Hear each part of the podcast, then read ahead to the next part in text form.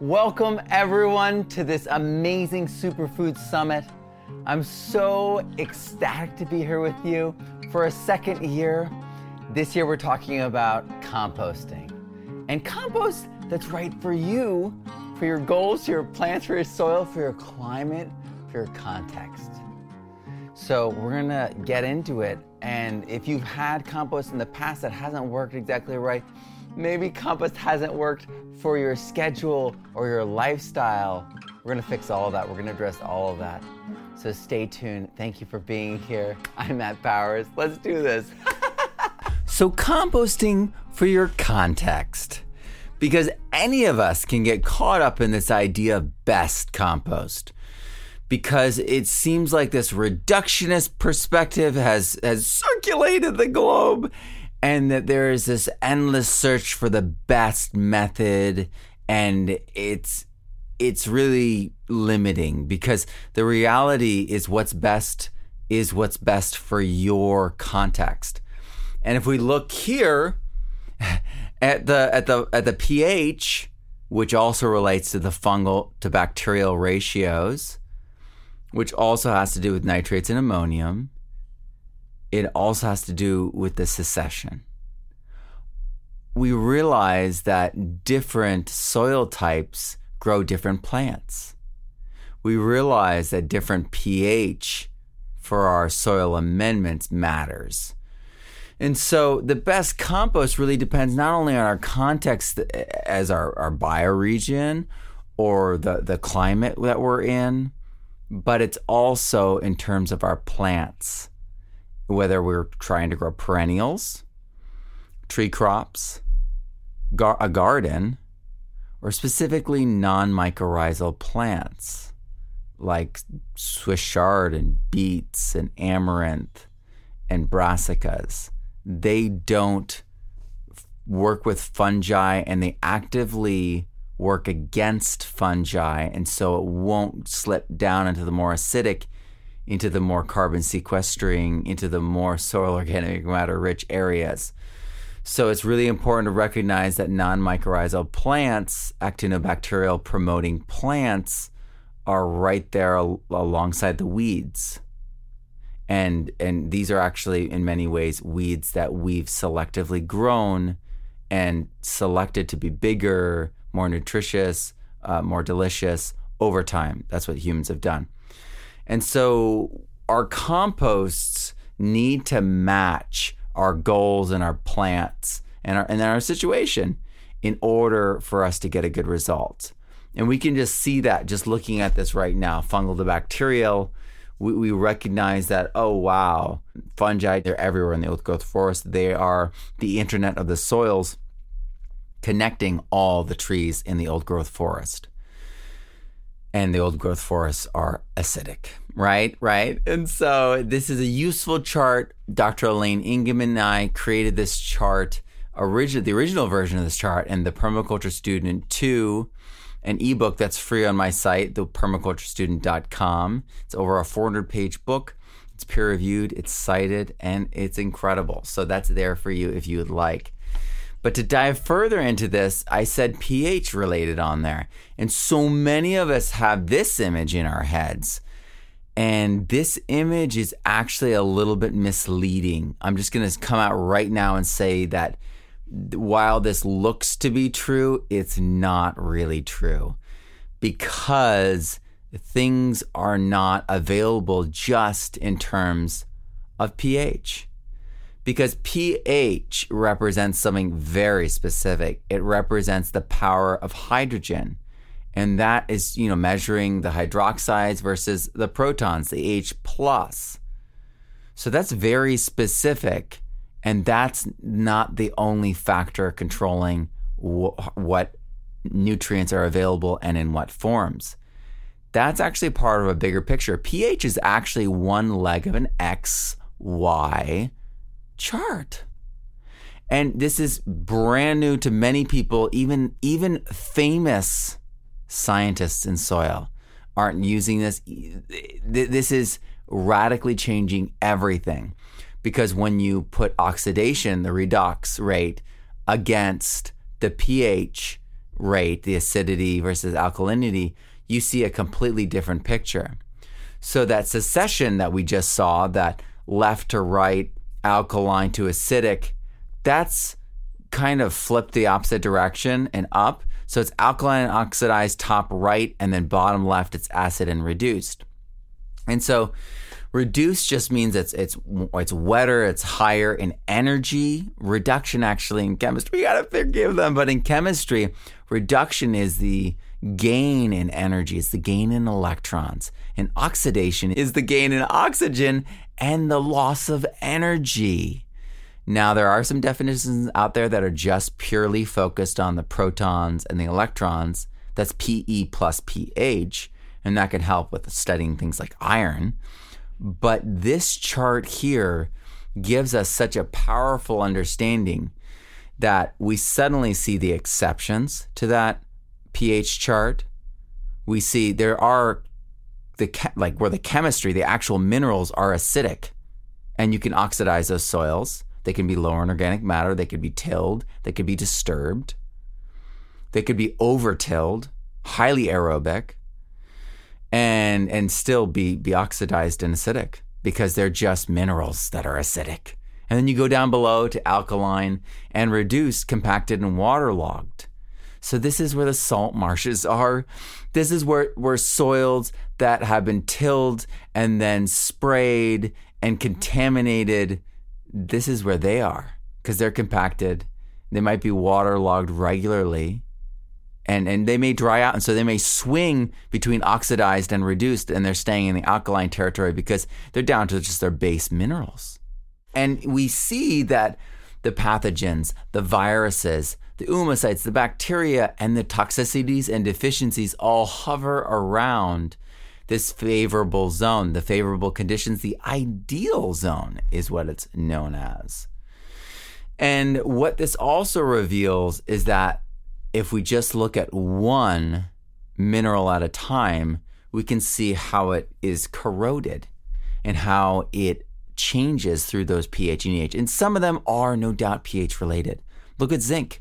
Zinc is completely pH related. But when we look at nitrogen, it is complicated. Nitrogen is, I mean, it's not pH related. In fact, it's much more complicated than that. And EH, if you're not considering it, is going to bite you, right? That's why this is one of those things that's hard for people to get right. You can see why.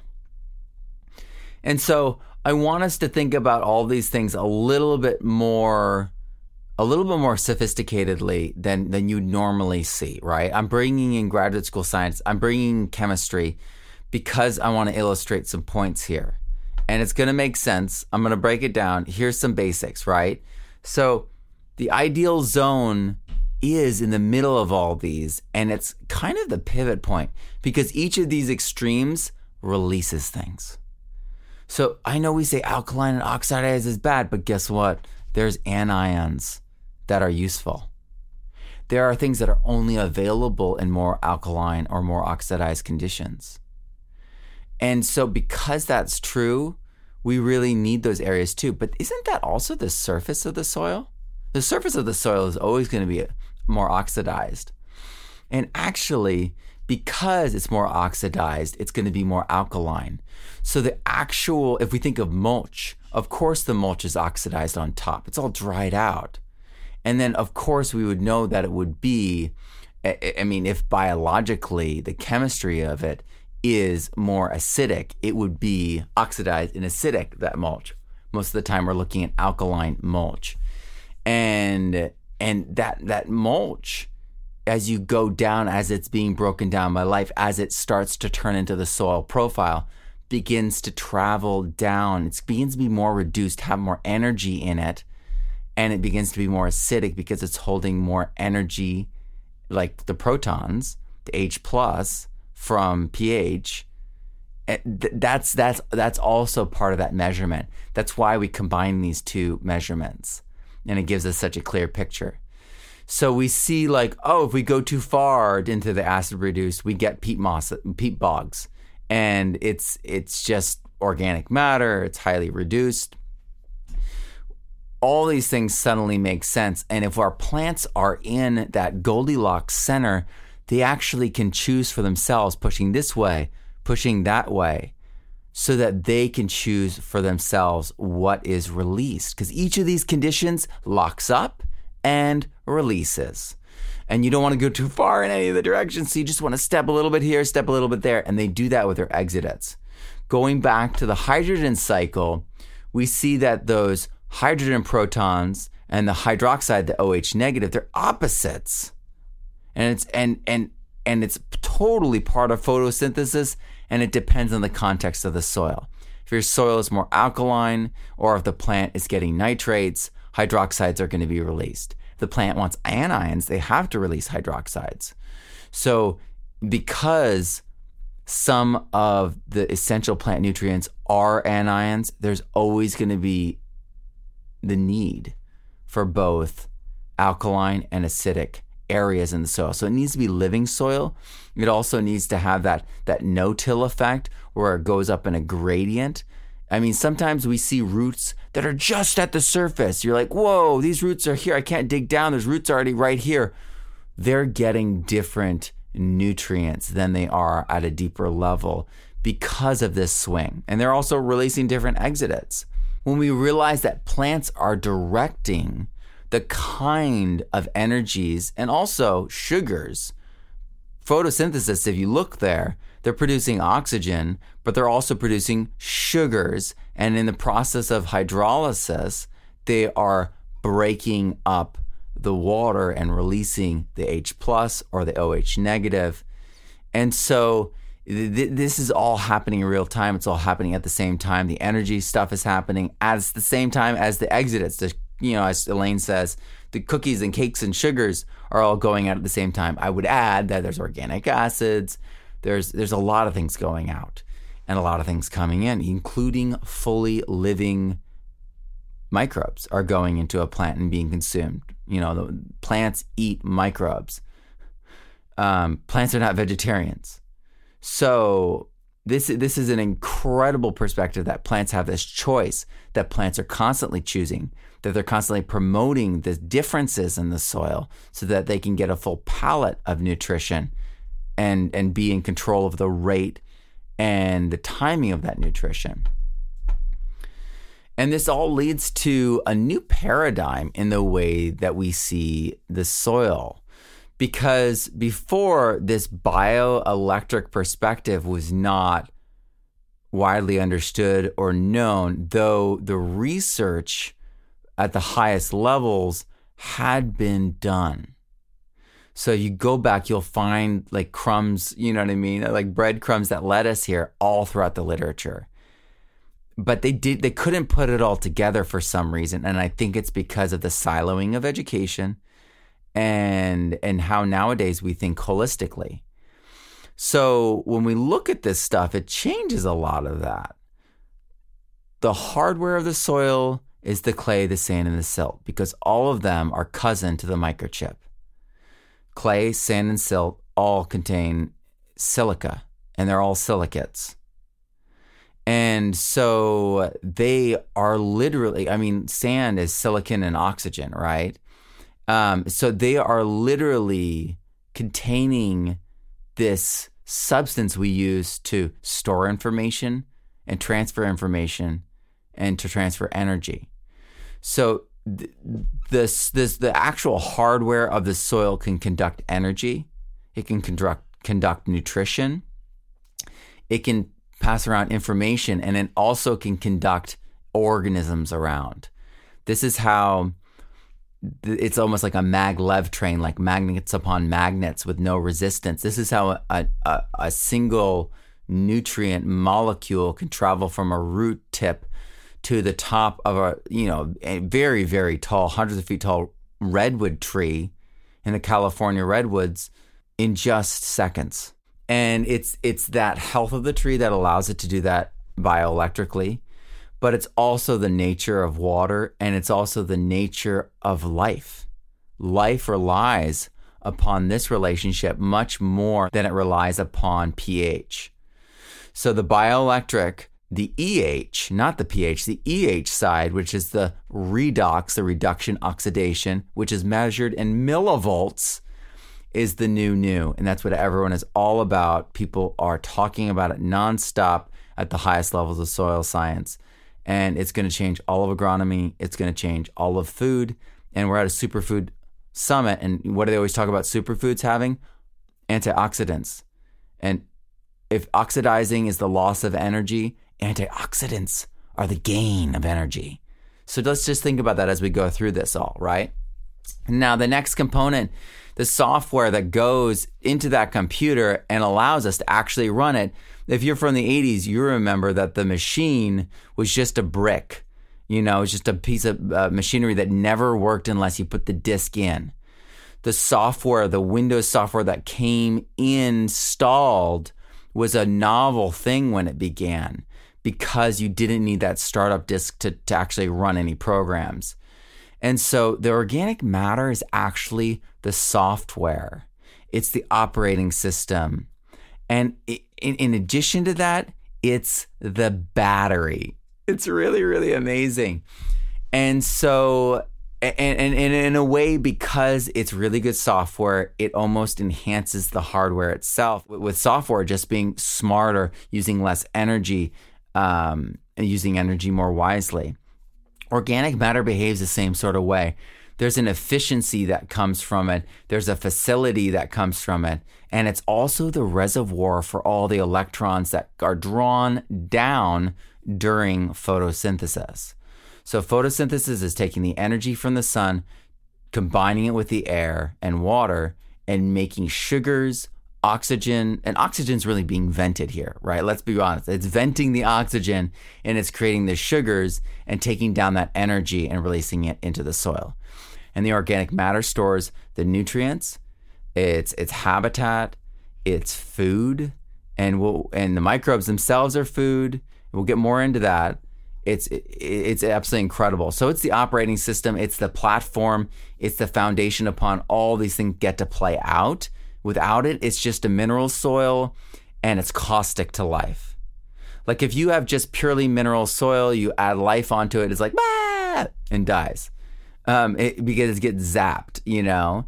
And we, we really need to have that soil organic matter there as the holding capacity for water and, and literally as the buffer on the pH and EH, which is fascinating to think about. But that organic matter, that compost, the organic matter drawn down by our plants and fungi, that actually keeps us in that Goldilocks ideal zone. So you bring that up and you, you fix everything, actually. It's really stunning.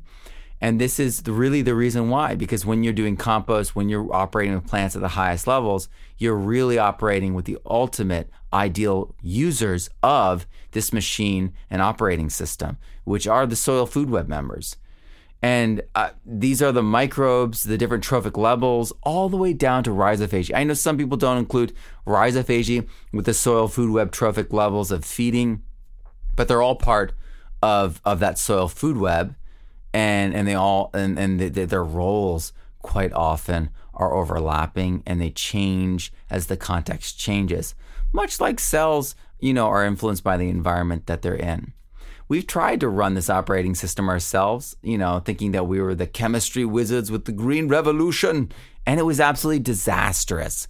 And that's why all over the world now, there's this deep desire, deep understanding, and, and, and you know, even panic over the soils and, and, and getting our soils regenerated. And so we got to have the plants, we got to have the microbes all do this themselves. And we just have to be the facilitators, give them the context, give them the tools to make it happen. So, fungal to bacterial, absolutely important, but as well as mineral. So, I know you'll see, you know, fungal to bacterial in a lot of my older work and in my published work, and in a lot of people now are talking about it. But the mineral side is something that wasn't taken in from the biological world. And I've been able to connect them as, as I've gone down to the biochemical, bioelectric level, down to the microbes, because they are using molecules that have specific elements and nutrients in them that have names.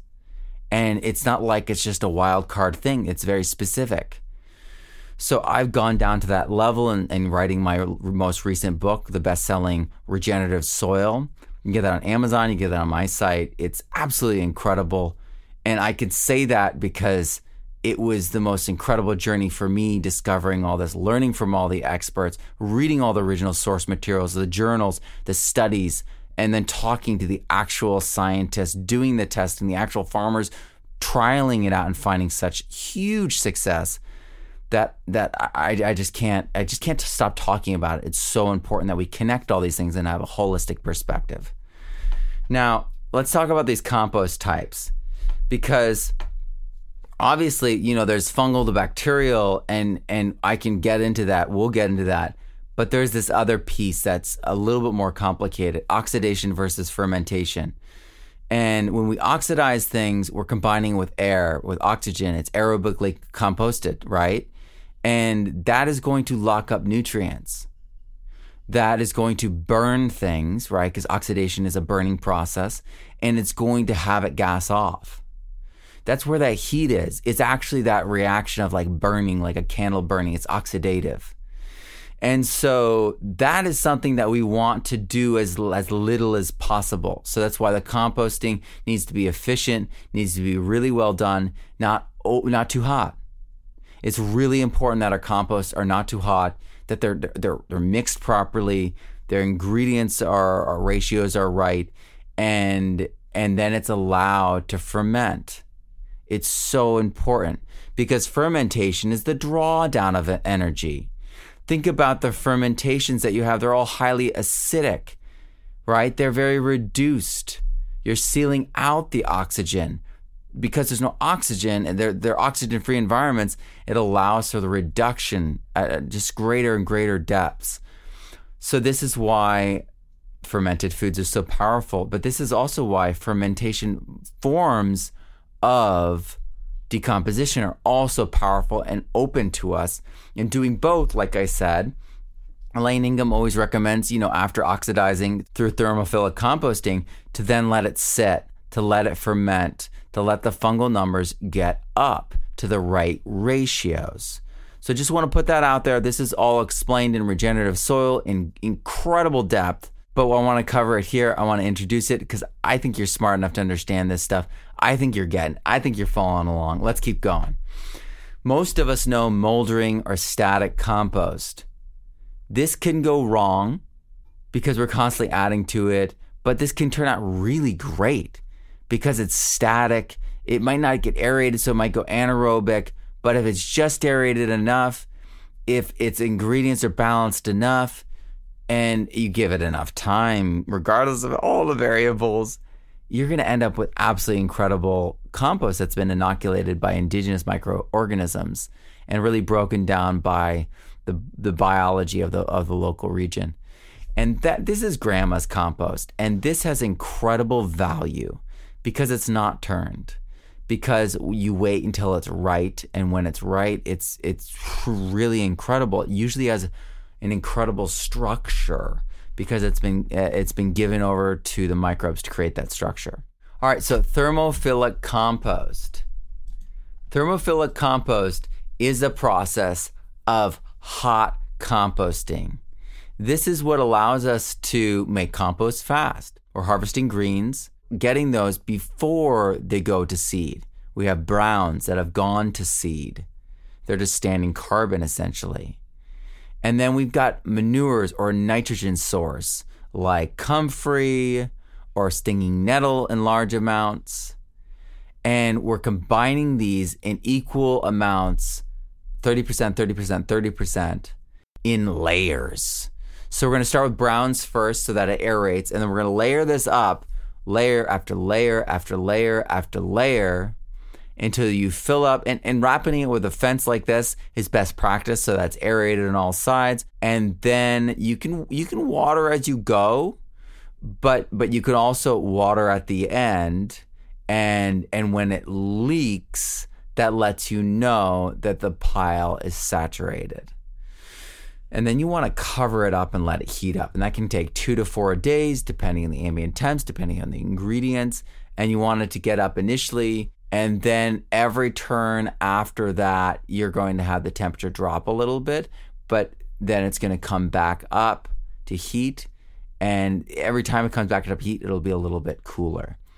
So this process is one of turning whenever it gets too hot. The traditional way to do this was a very strict Berkeley compost schedule in which folks were combining and watering on day one, day four, they turn it and keep it moist. And then every other day after that, they turn it until it's complete.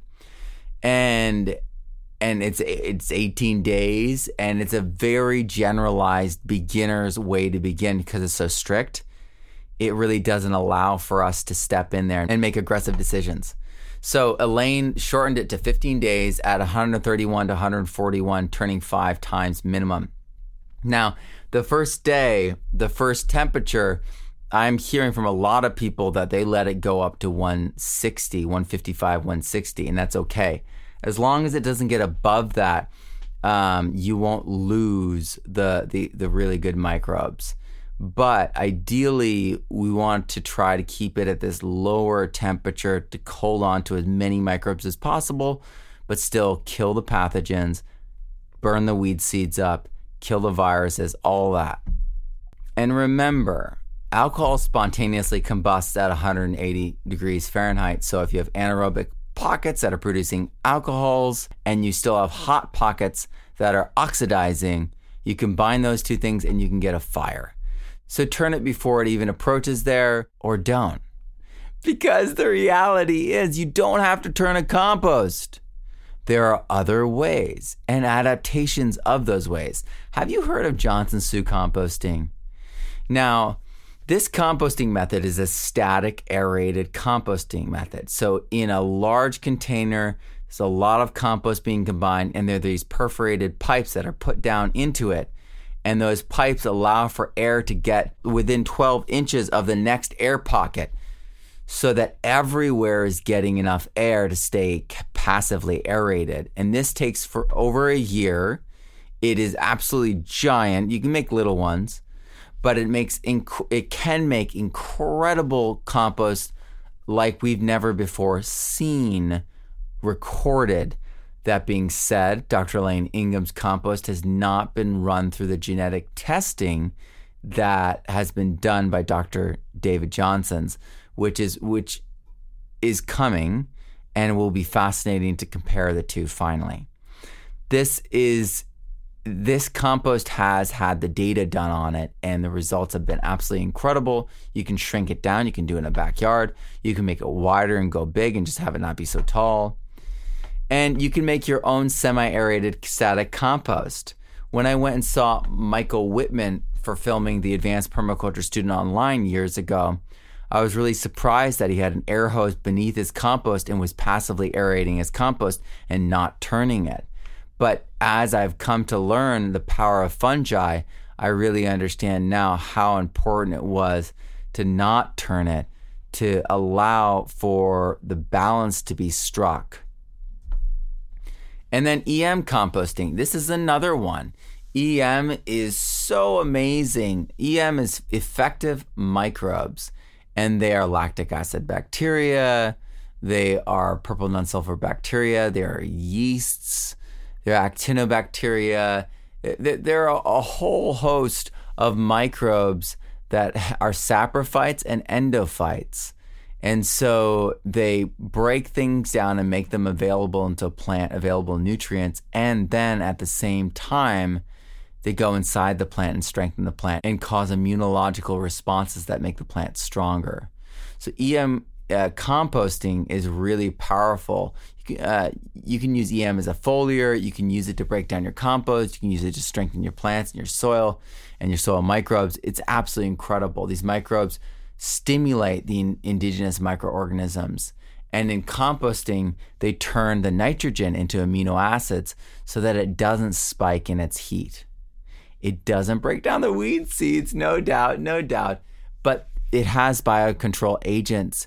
And so those pathogens, those parasites, all those things are taken care of and and and and neutralized or digested. it is the really the weed seeds that that um, don't break down uh, in the in those piles in the same way, because those piles cap at 131 degrees.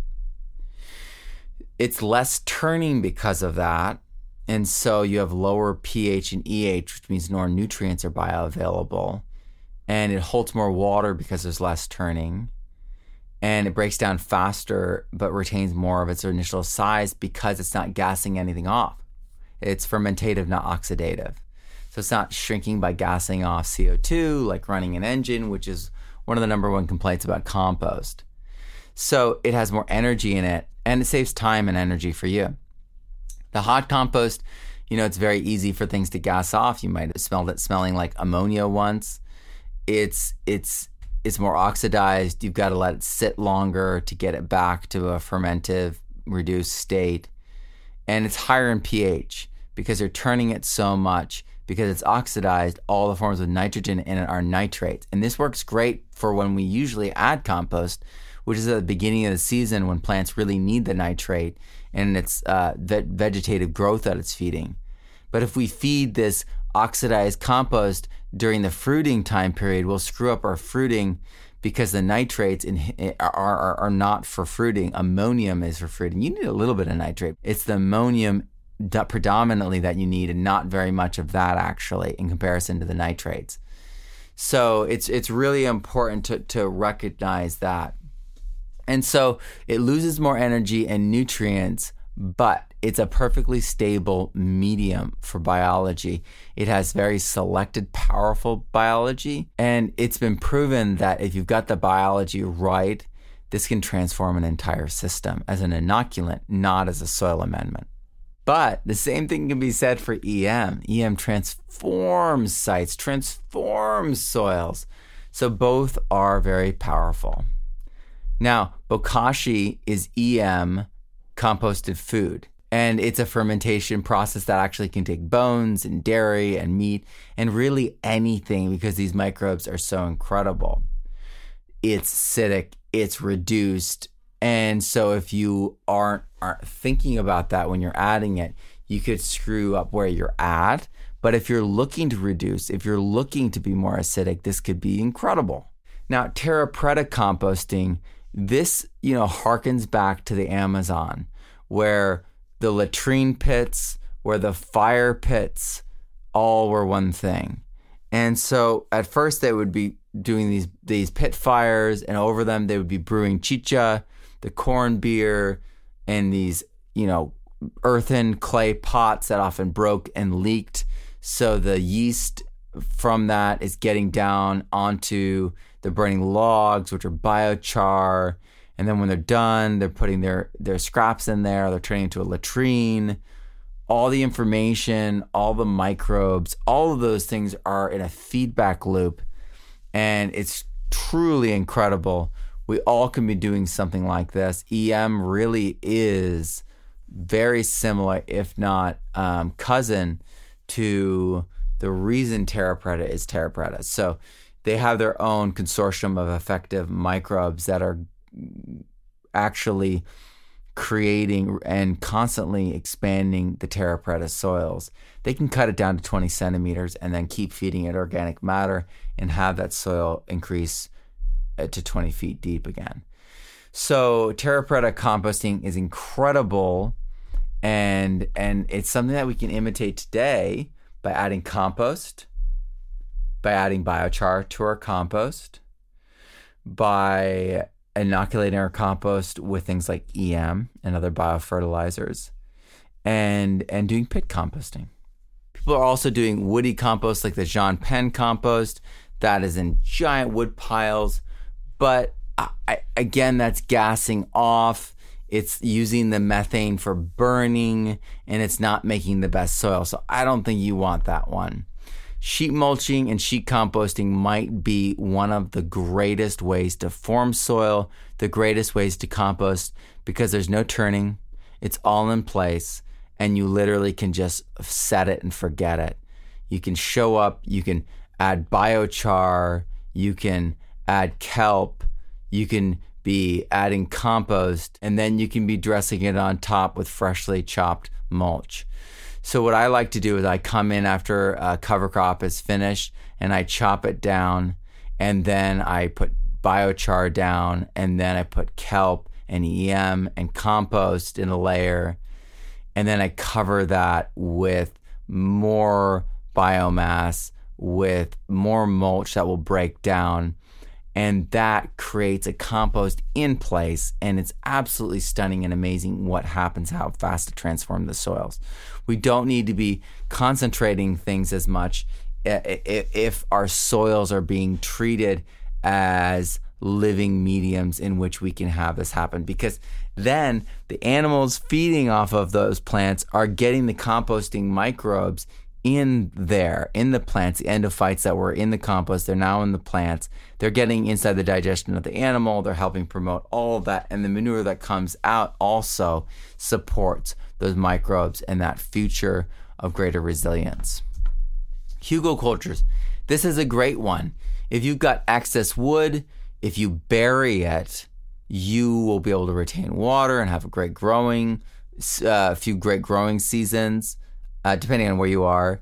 Uh, it'll take longer or shorter, but that wood will break down into soil and you will have a ton of soil. This is a soil making technique. Most people think it's a gardening technique. It's actually a soil building uh, technique. Now, compost tea.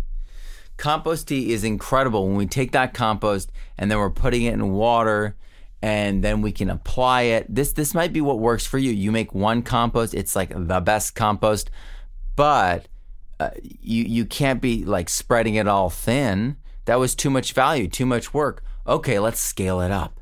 Let's combine it with water. Let's aerate it for 24 to 48 hours and then it's good for 6 to 8 hours after it's done aerating and then you can use it as soil soak, as a foliar spray, as a seed soak, as a root inoculant soak.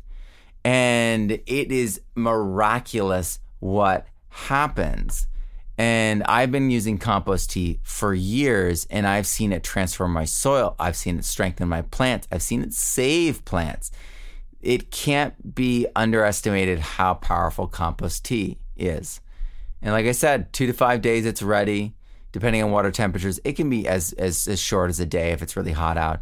And it's only viable for six to eight hours. And then you can water it down two to one, four to one water to tea but I've also used it concentrated on the soil because you've already diluted it in the tea. Even though you're promoting it, it's still diluted in water. So I, have used it undiluted as well, but again, it's all the bang for the buck kind of thinking, and most folks are going to want to stretch it. You can apply it as a foliar or water into the soil. Here are some recipes that will help you. This is from Regenerative Soil, my new book. And it's filled with recipes like this that will literally guide you step by step to make the best compost teas, the best compost. You name it, we've got it. It's many people, whether the like David Holmgren, the co-creator of permaculture itself, or or farmers that that are trying to make a living, they are all saying that this book is indispensable.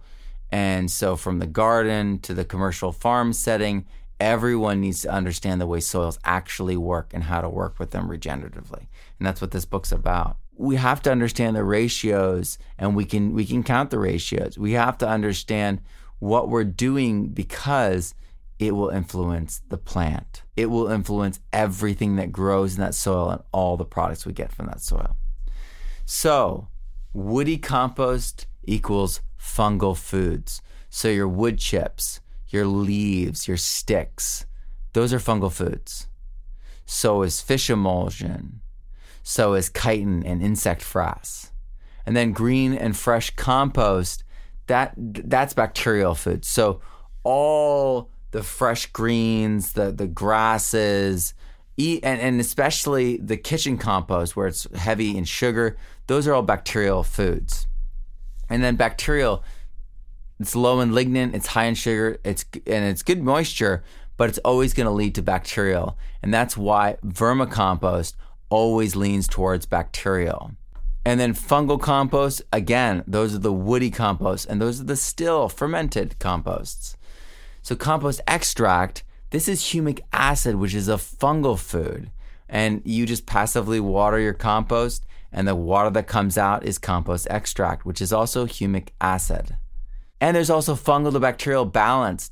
That's us seeking toward that ideal zone. Let's say you're already there. You're in the ideal pH and EH zone. You want to stay there. So you want fungal to bacterial balanced compost. And that brings us to the ingredients because when we look at things, we realize that there's actually an ideal carbon to nitrogen ratio. And Elaine, you know, very cleverly separated into greens, browns, and, and manures. And so I've done that in this chart as well, subtly. So you see there's greens and there's browns, and then there's really dark browns for the manure. And they actually cover more than those those sections usually cover. So it, it really is illuminating It allows us to understand that we could build a compost heap with just straw and manure and still make really good healthy soils but but it's the ratios. And so the Berkeley compost method, the Elaine 30 30 30 compost method, they are effective and they work. But compost ingredients, carbon to nitrogen ratios, these things are what they're doing and that's why they're effective. And using just these, these ingredients, seeking for uh, fungal to bacterial balanced or dominant of either, we can quickly see what would lead to that we, we, can lead towards more annuals or we can lean t- towards more perennials or wood or high lignin and we will lean towards bacterial or fungal just by doing that. So the typical compost is in the 20-30 to carbon to nitrogen ratio range at its start and 10 to 1 carbon to nitrogen ratio by its completion. Moisture levels need to be maintained in the 50 to 65% range. So woody, lignin, complex carbohydrates, that's the fungal foods green vegetation, simple sugars, that's bacterial. Now, if you want to take your compost to the next level, you want to take your soil to the next level, you're going to have to have biochar. I know there's been a lot of debates about biochar out there, but it's really indisputable that it's a value that we cannot do without. It can hold three times its mass in water. It is a remediation superstar. It can remove heavy metals, it can remove toxins, it can balance things out. It can hold so many nutrients. It can hold life. And it's the perfect inoculant and rock dust carrier and storage. So, thinking back to the machine, the operating system, the battery, and the users metaphor, we realize that the biochar and rock dust are the only hardware upgrades that we can get. It's just not practical to truck in clay or sand or something like that to give us that loam, that 30, 30, 30% loam. Because the, re- the reality is is that eat with any soil, adding enough organic matter will get and with life will give you that loam. So going back to rock dust, basalt is best. It's highly paramagnetic. If you want to learn more about that term, please read my book. And 75% of all volcanic soils are basalt. Basalt is best, it has the most nutrients available. So, really, when we circle back to the beginning, what's the best compost for you?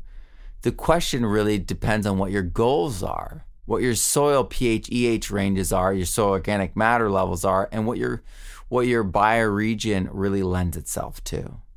Because once you understand those things, you're going to unlock your soils, you're going to unlock your plant's highest levels of nutrition because the highest levels of plant health rely upon robust biology. And robust biology relies upon a robust environment in the soil.